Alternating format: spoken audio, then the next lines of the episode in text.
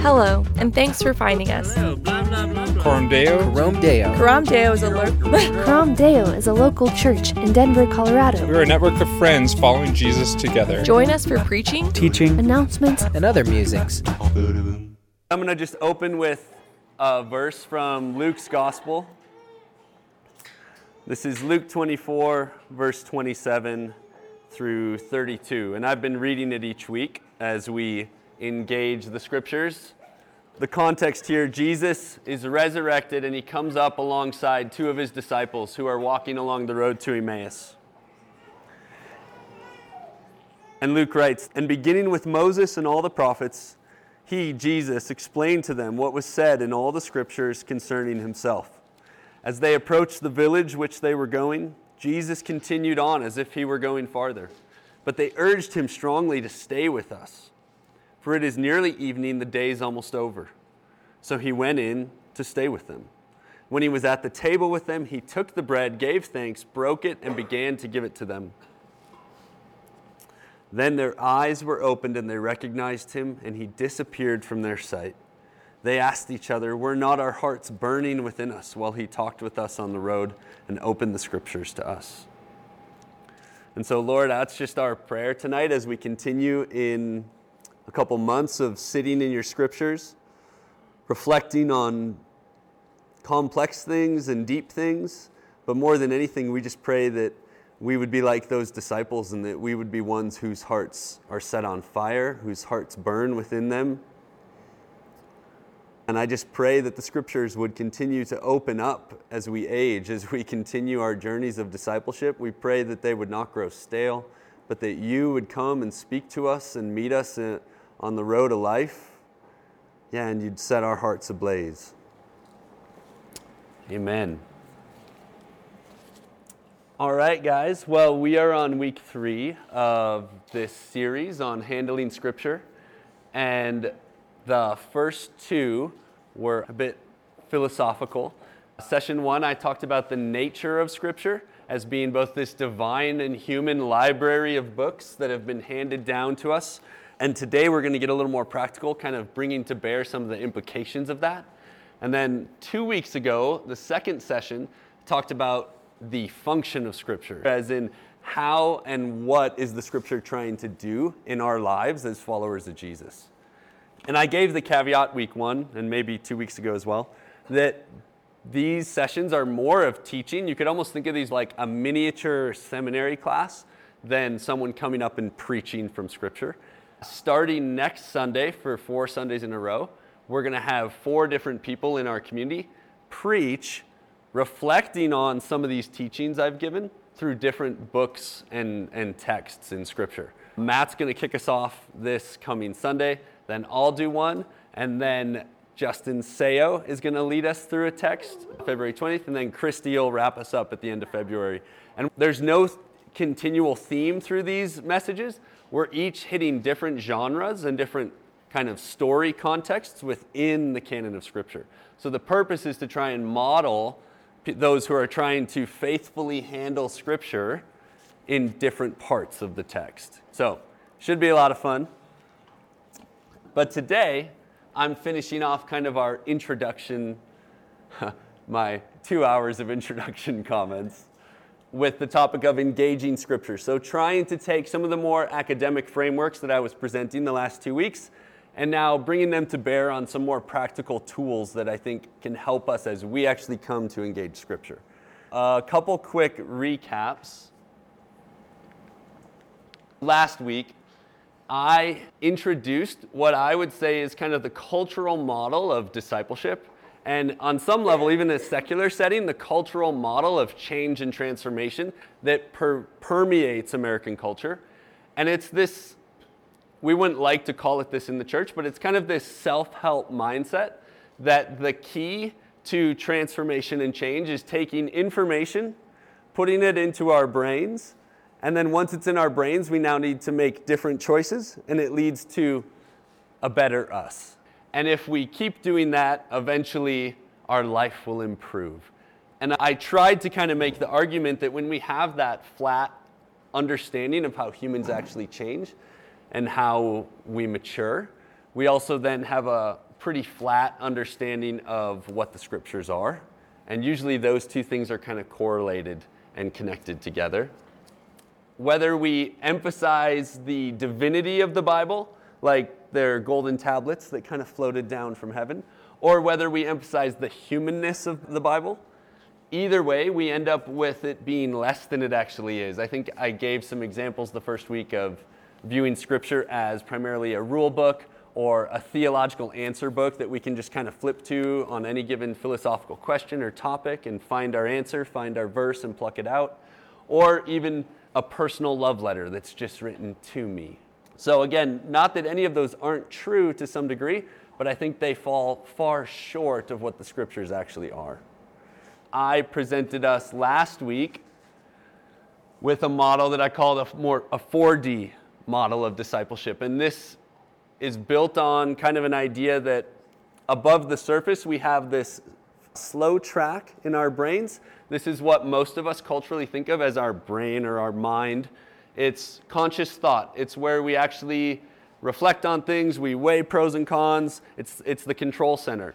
But ironically, as human beings, the best neuroscience, psychology, sociology, the best wisdom from Scripture would reveal to us that there's a lot going on under the surface that is actually precognitive or happening faster than conscious thought. This is our reactions in circumstances.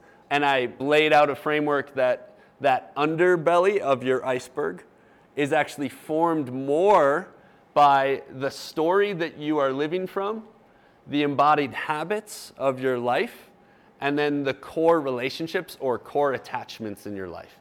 And all of those are happening at a level much deeper than conscious thought, and thus have a lot more control over the choices you're actually making in day to day life. And as believers, we can, I think, use, and I think the scripture intends for us to use our conscious thought to then shape our lives in certain patterns and ways so that we're being formed at much deeper levels than just hearing the truth or hearing good preaching or the 2D model that exists up there. I didn't say this last week, but I love this line. I, I heard it maybe a decade ago. I don't even know who said it. But it takes God a long time to work in a moment. And I think that speaks to the nature of formation and real maturity and change, and that there's this, this consistency of patterns on this level of stories, habits, and relationships that in the day in day out, it doesn't necessarily feel like some dramatic change, but we're laying the foundations and frameworks for all of a sudden in a moment things to shift and and to see some transformation or change. And if if you guys want to waste 20 minutes on YouTube sometime, just go online and search collapsing icebergs and you can just watch when icebergs cracks or breaks and then this thing that weighs a million tons starts flipping in the water, and stuff that was hidden and unseen or unaware now is being exposed to the surface. It's pretty, it's pretty exciting. Also, in that teaching last week, my favorite metaphor and analogy for the journey of discipleship by comparing us to rocks and magnets. And for those who weren't here, really briefly, yes, I'm carrying magnets in my pockets. And I was the kid in high school who also carried around magic tricks in my pockets, so that probably doesn't surprise some of you. I think this formation that the scriptures aims to actually bring about in us is happening at this deep, deep level under the surface of our iceberg. And I gave the metaphor of a magnet. Really, a magnet is just, at some point, it was a regular rock with all of its atoms and molecules pointing in random directions. And those molecules have electrons, they have protons, and so they basically form tiny little magnetic dipoles. And in nature, those dipoles just cancel each other out. So it's just a rock. But if you place that rock in a magnetic field for an extended period of time, it hits this critical point called saturation. And once you hit saturation, you've had enough of those molecules aligned in the same direction that now that rock starts to generate its own magnetic field. And if it stays there long enough and reaches that saturation point, you can now remove the field and it permanently will exude that force You could even you could even smash it into a thousand pieces, and every single one of those pieces would still have that molecular solidification, a permanent magnet. It can never be taken away. And I think in many ways this describes the process of discipleship and formation in kind of this mysterious way that God wants to transform and change and mature us at such a deep level. And there's there's obvious kind of pneumatological or, or Holy Spirit implications that I love in the visual of this kind of magnetic field exuding from the life of someone who has been fully saturated in their formation and in their discipleship. That doesn't mean you're perfect, it doesn't mean you've arrived at some special place, but it means that your life has been so oriented in a certain pattern and position that you've begun to change on levels that are almost not explainable, not conscious. So, Jesus wants deep change for us to turn us into the type of people, not who know right Bible answers, but the type of people who can spontaneously respond with love when we are placed in environments where we feel threatened. It's called love of enemies. So, this is what the scriptures aim to do in us. They aim to make us people who could naturally love our enemies. We don't have to flex and conjure it up and try really hard. It's the same reason Paul in the New Testament uses the language of fruit of the Spirit. It's to be transformed at a level that these things just grow out of our lives. And when you cut us open, it's transformation to the core, to the deepest levels. So, getting practical today, in light of some of these things, I would hope that for some of us, what I've presented the last two weeks is an expanded view of Scripture that expands even your sense of the authority of Scripture and also the importance of Scripture for shaping the life of discipleship and the life of the community. And, and today we're going to get a lot more practical in, in the sense of how does this affect us as we actually come to read it as individuals, in community. I wanted to start, I'm going to read a psalm, and I want to go through three, maybe these are my own temptations, three types of readers or three types of postures of approaching Scripture that I, I don't think are very helpful, or at least they fall short. And then I'll outline and give you kind of a category for the types of readers I think we should long to be as disciples of Jesus, okay? And I'm going to start by just reading Psalm 91. And then as I reflect through these three types, I'll give some comments on the psalm, okay? Psalm 91. Whoever dwells in the shelter of the Most High will rest in the shadow of the Almighty. I will say of the Lord, He is my refuge and my fortress, my God in whom I trust. Surely He will save you from the fowler's snare and from the deadly pestilence. He will cover you with His feathers, and under His wings you will find refuge.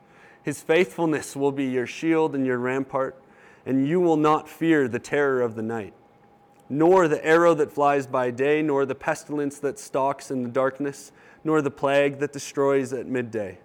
A thousand may fall at your side, ten thousand at your right hand, but it will not come near you. You will only observe with your eyes and see the punishment of the wicked. If you say, The Lord is my refuge, and you make the Most High your dwelling, no harm will overtake you. No disaster will come near your tent, for he will command his angels concerning you to guard you in all your ways. They will lift you up in their hands so that you will not strike your foot against a stone. You will tread on the lion and the cobra. You will trample the great lion and the serpent. Because he loves me, says the Lord, I will rescue him. I will protect him. For he acknowledges my name. He will call on me and I will answer him. I will be with him in trouble. I will deliver him and honor him. With long life I will satisfy him and show him my salvation. Okay.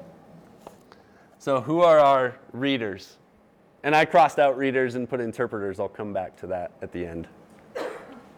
This is what I don't want you to do as I read, go through these. I don't want you to go, mm-hmm, yeah, my cousin Stacy, she's totally that one. No, no, no. I think all of these readers are within us, or I will say at least they're within me. Okay? These are competing postures that are trying to impose certain frameworks on the text when I sit down to read Scripture. And I would venture that some of this is in some of you as well. So, the first one is the unaware reader. This is the reader who engages Scripture at a simple face value. Verse uh, 11 in that psalm, they might read that. It's the verse about the angel swooping up and protecting you so you don't hit your foot against the stone. This verse teaches me that I have a guardian angel who watches over me and protects me at all times. And interestingly, this is the only verse in the entire Old Testament that could even you could even pretend talks about guardian angels. Yet in our cultural Christianity in the West, that's baseline cultural 101 Christianity. That there's little angels, there's movies made about this and all this stuff. And so the truth of the text is obvious and simple. I don't interpret scripture. I just I just read it and do what it says. The Bible said it, I believe it. Let's that's enough. So the strength of this type of reader is there's a high value for the authority of scripture and trying to live it out and apply it. And there's a high value usually for the divinity of the text, that this is God's word. And so that's a real strength of even the unaware reader. A weakness, I would say unaware readers can impose their bias or just simply come up with completely inaccurate interpretations. And this can lead to a misuse of the text. I think it can also lead to imposing questions on the text that it's not trying to answer. To come to Psalm 91 and pretend that it's trying to inform you about the ontology of angelic beings, and it's not. So, um, yeah, and I think we see this most explicitly in cultural forms of Christianity. And I think all of us have you know, if we've been following Jesus for a while, we all probably have moments like this or have had seasons of life where we would be in this category. Next one. Oh, save us, scholars. The academic scholar. The reader who deconstructs the scripture to find the real truth, the kernel of truth hidden beneath the stalk. So, verse 11 here, it actually gives evidence of the syncretism with these other ancient cultures. Because in the ancient Near East, at this time period when this book is being written, it was common practice to believe in household family deities that watched over the daily affairs of the family. Because the cosmic gods couldn't be troubled with, you know, the daily affairs of little people. So you had these, these smaller deities. So that's clearly what's going on in this verse, okay? And these silly ancient people believed in these spiritual realities, but we as modern people know that the spiritual realm is not real. So we can understand that this is just a cultural confusion. Uh, so the truth of the text is hidden behind it, right? Behind all this cultural garb. And we, with our superior modern minds, can now pierce through that culture and see the real truth of what was going on. So, the scriptures are a historical document that we can critique and break apart, just like any other writing. And I would say the strength of the academic scholar is that they're giving a keen attempt at giving attention to history, context, culture, and they're really honoring the humanity of the text. They're honoring the fact that some person really wrote this in some time past in a culture and in a place and in a land that's far different than us in the modern age. The weakness it elevates the authority of the self over God and Scripture, and also, ironically, imposes its own bias upon the text. And this is not just a modern problem. We could find parallels of this in Scripture. Jesus engaged this group of religious leaders called the Sadducees.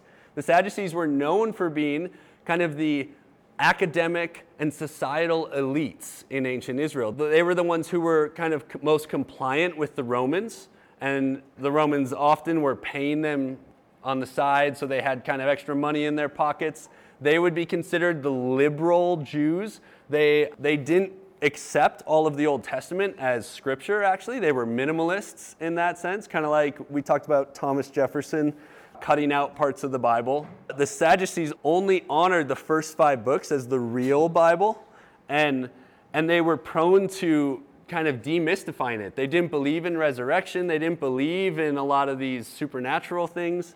And there's this great story in Mark 12 where Jesus gets into this confrontation with the Sadducees.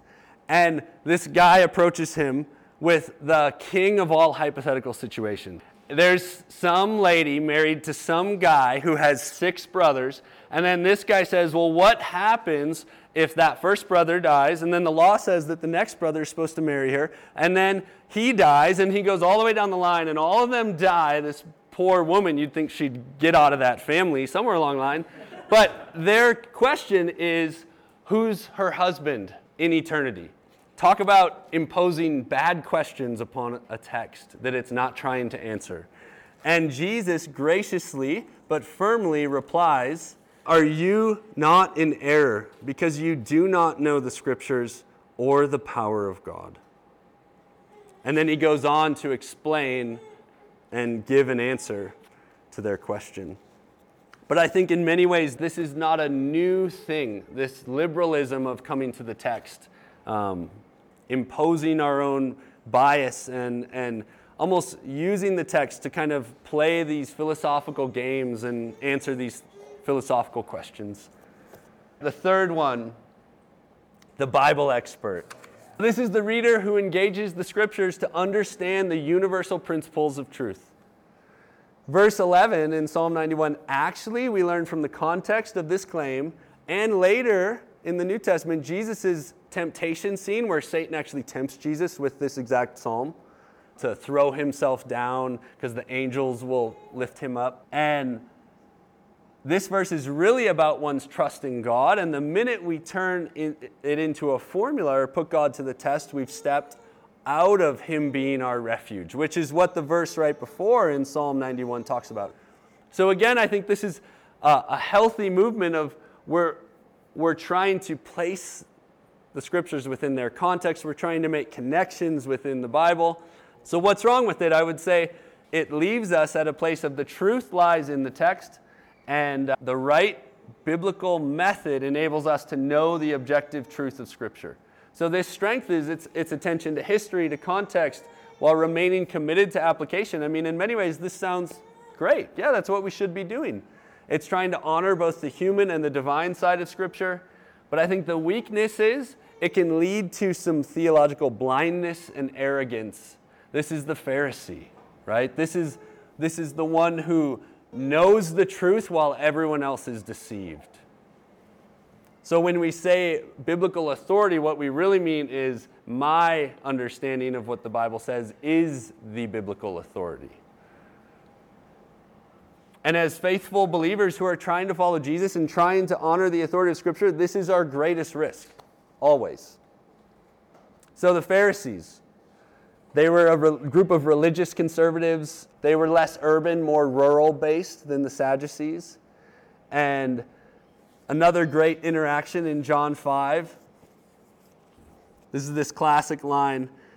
Jesus is in this interaction talking to the Pharisees, and he says in verse 37 You have never heard his voice nor seen his form, nor does his word dwell within you. For you do not believe in the one he sent. You study the scriptures diligently because you think that in them you will have eternal life. And these are the very scriptures that testify about me. Yet you refuse to come to me and have life. I do not accept glory from human beings, but I know you. I know that you do not have the love of God in your hearts. And what I think can happen if we approach the text as a theological answer book is we can create this almost barrier between us and the text where it's our job to read it, understand it, and then go and police it for everyone else. And all the while, we're so focused on reading the text, we don't let the text come and read us. We're in some ways no better off than the unaware reader. So, we could probably put more things up there, more types of readers. But I would say the aim as we come to the text is to be a faithful reader.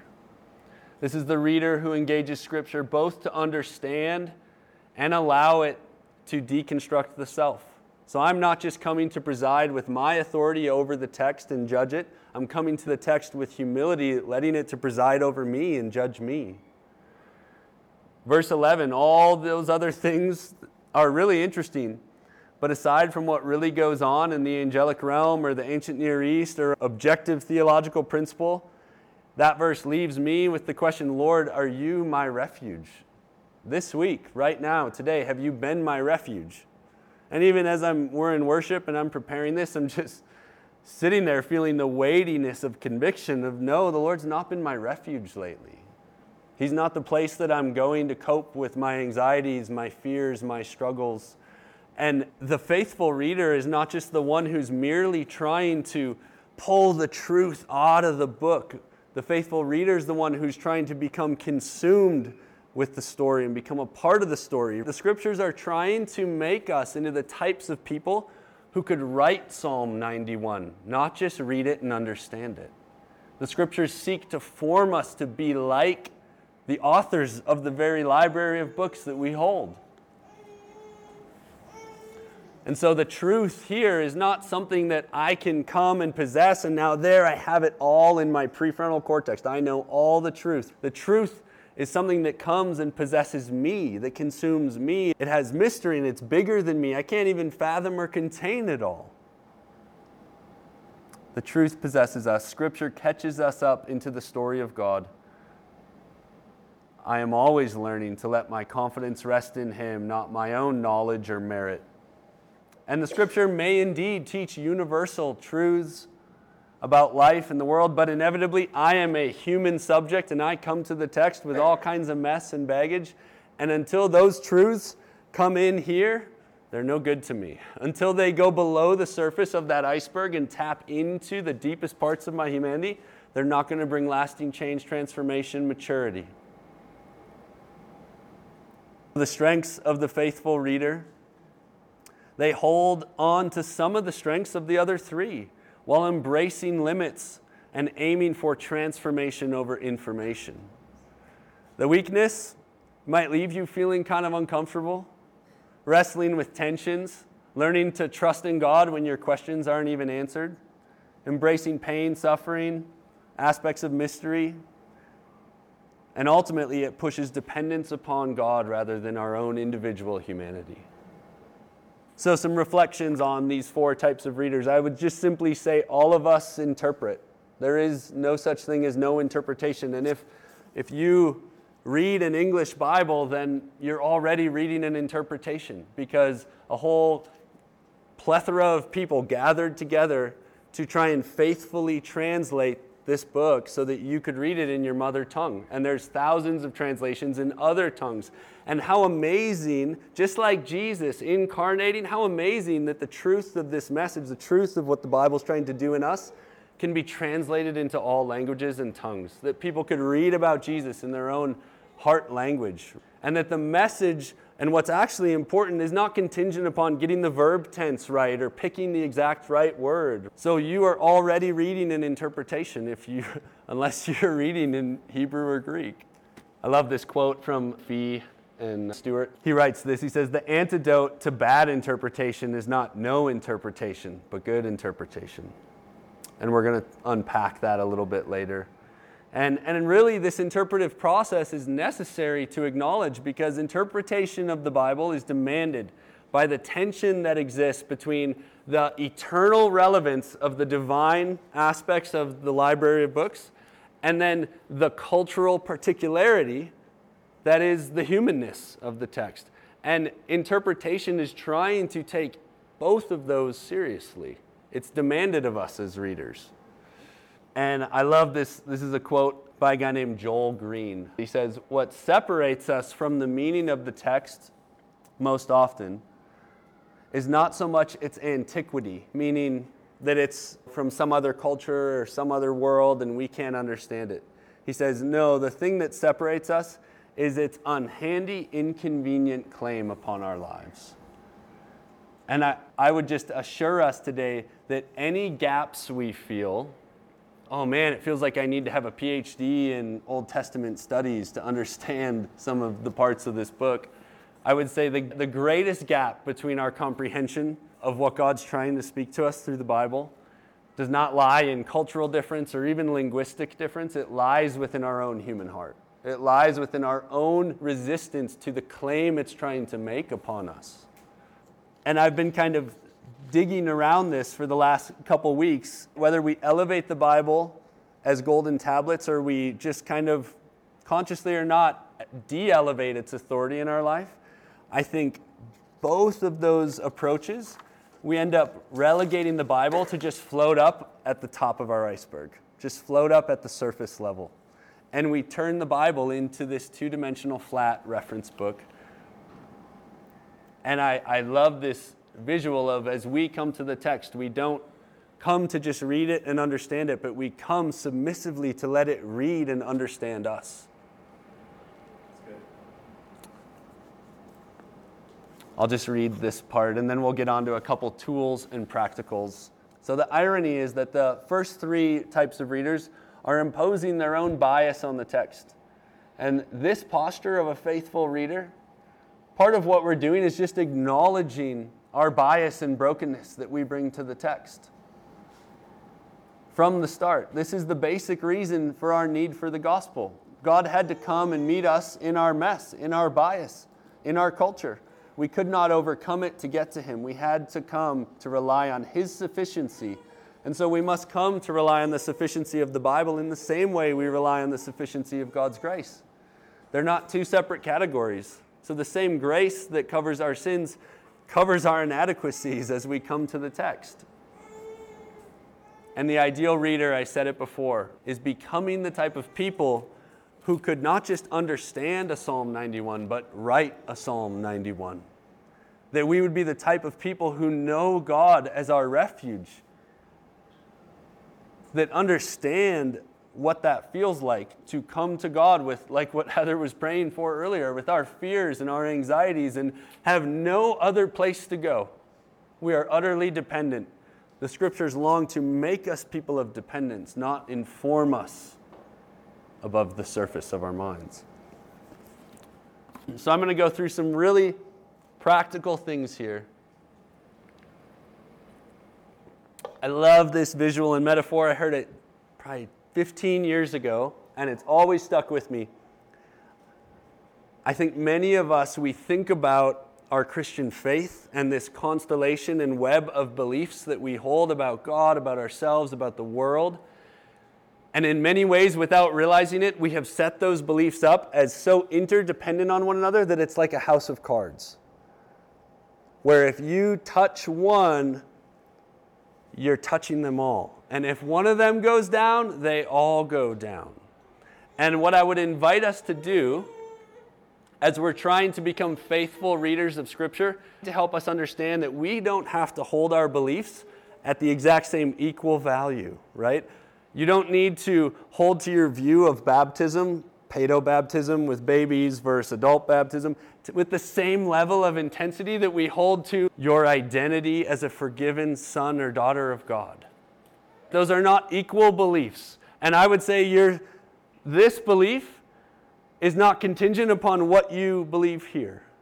And throughout the course of your journey of following Jesus, I would guess you might even change that belief.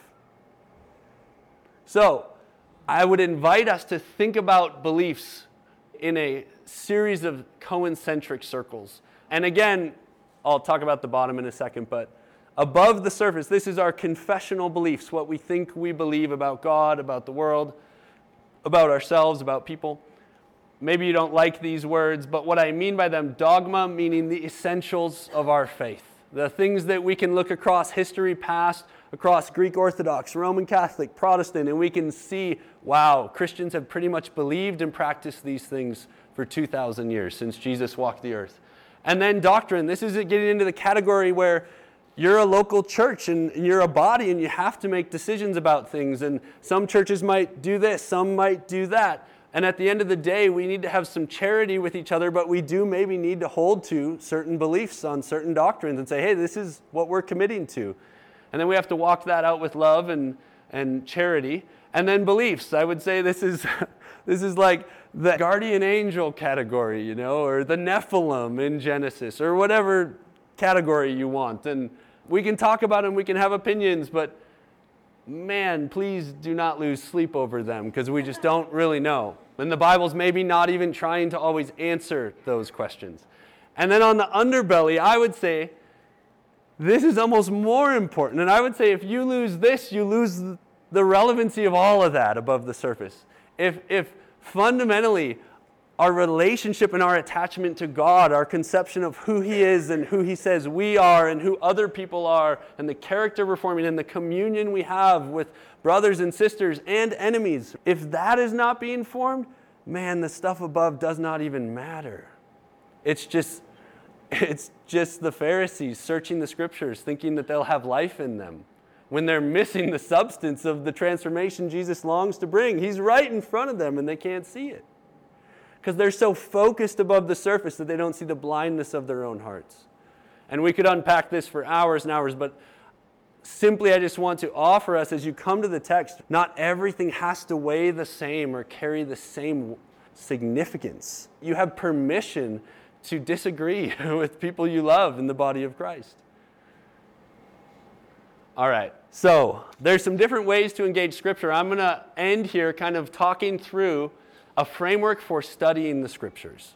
And I'd give us at least three categories to think about engaging scripture. You have study, which is a more broad, trying to take into account the whole. And I'll talk about what I mean by that as I unpack it.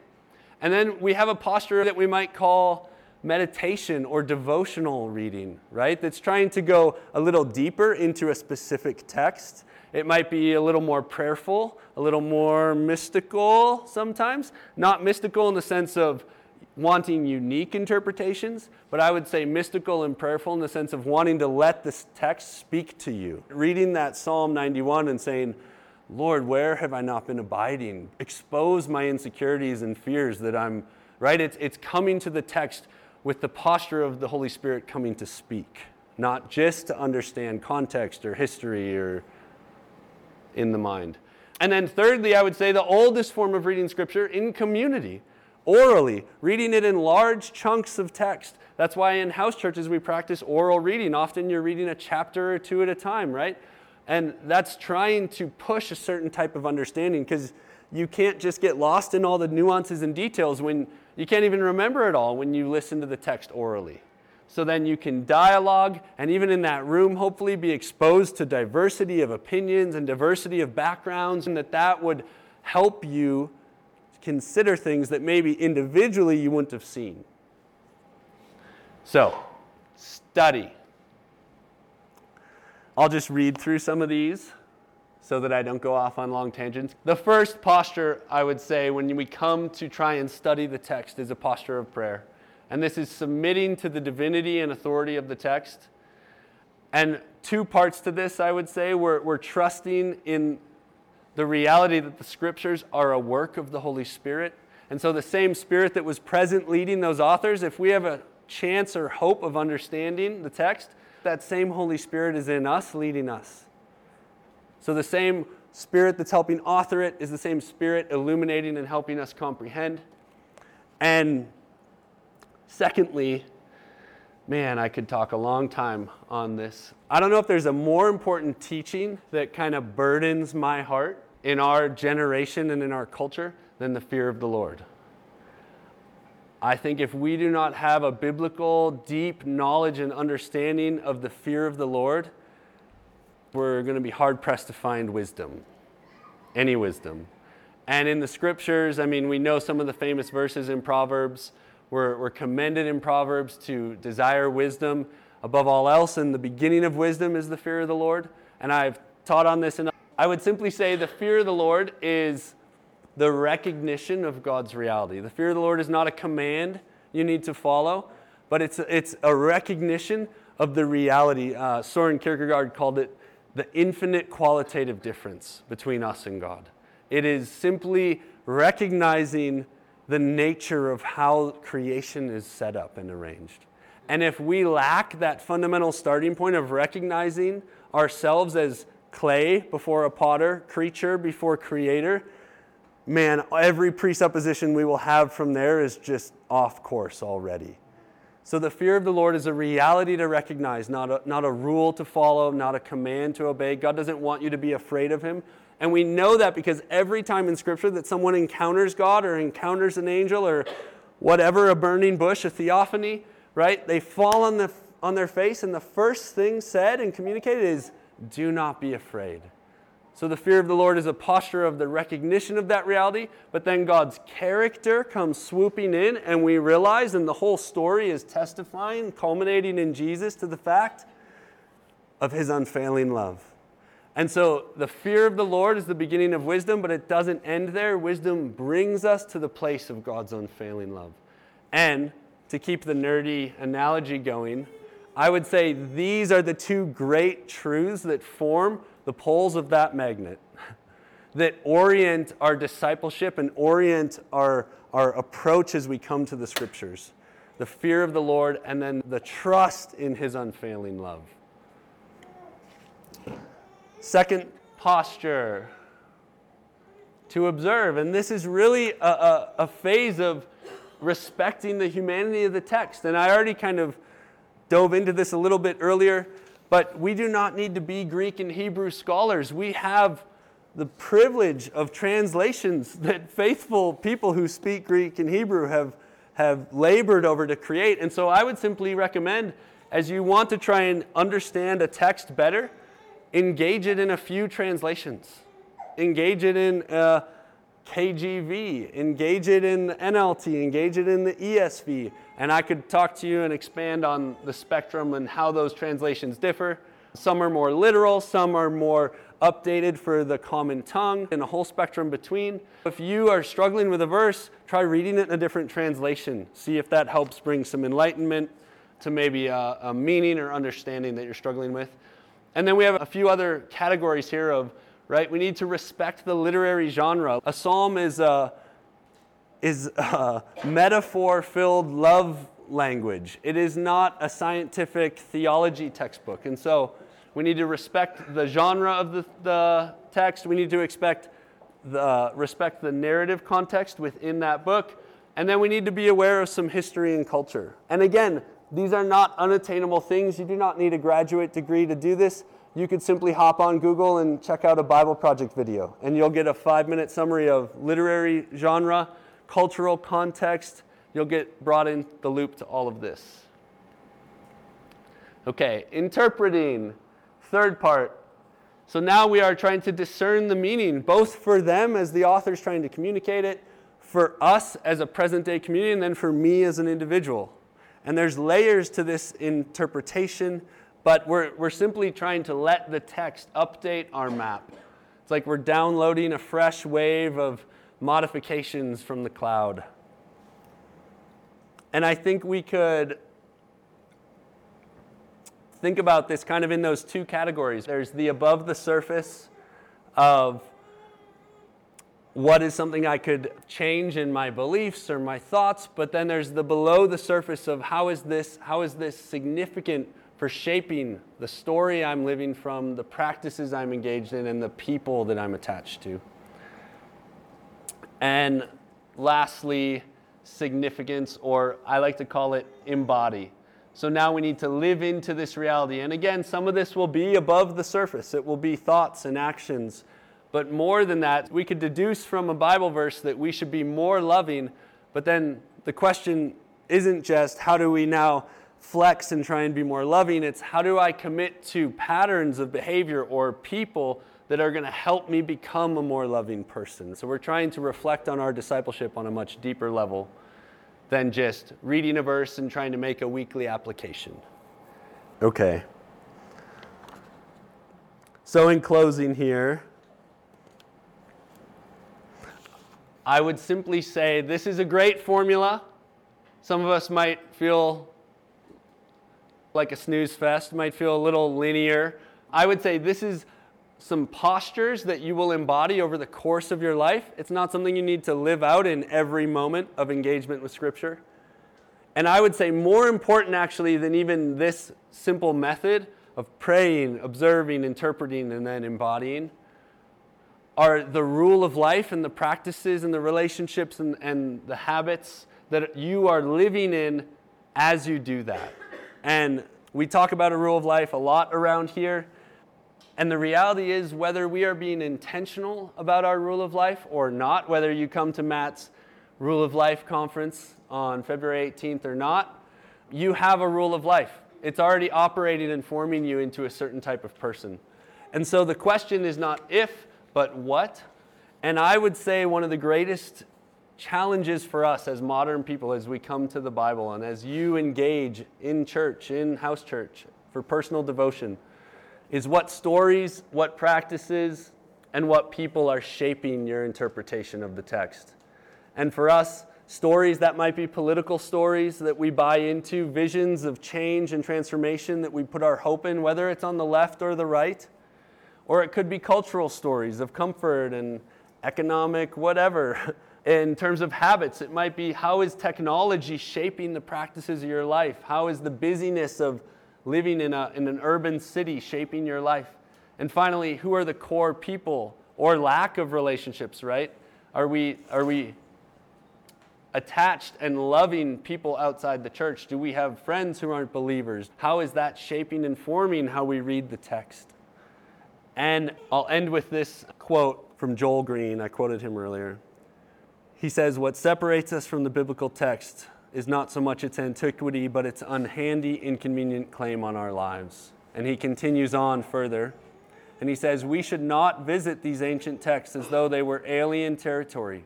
We should not come to them as visitors at all, but rather we should make our home in them, even while recognizing that to do so would be to declare ourselves strangers in the world we presently live.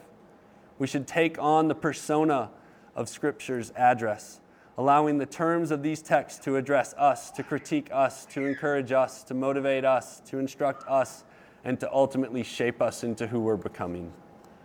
And I, I've said this multiple times the last couple weeks, but as we engage the scriptures, it, it's trying to form us, not at a level of just cognitive information and knowledge, but to shape us into the type of people who could be put into threatening situations, scary situations, confrontational situations, and we naturally respond with love.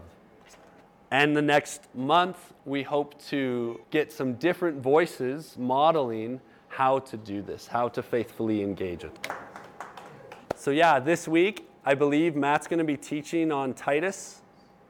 So, if you want to do a little prep, you could sit and read and dwell in the book of Titus this week. Thanks for listening. If you want to connect further, please visit us at www.cdchurch.org.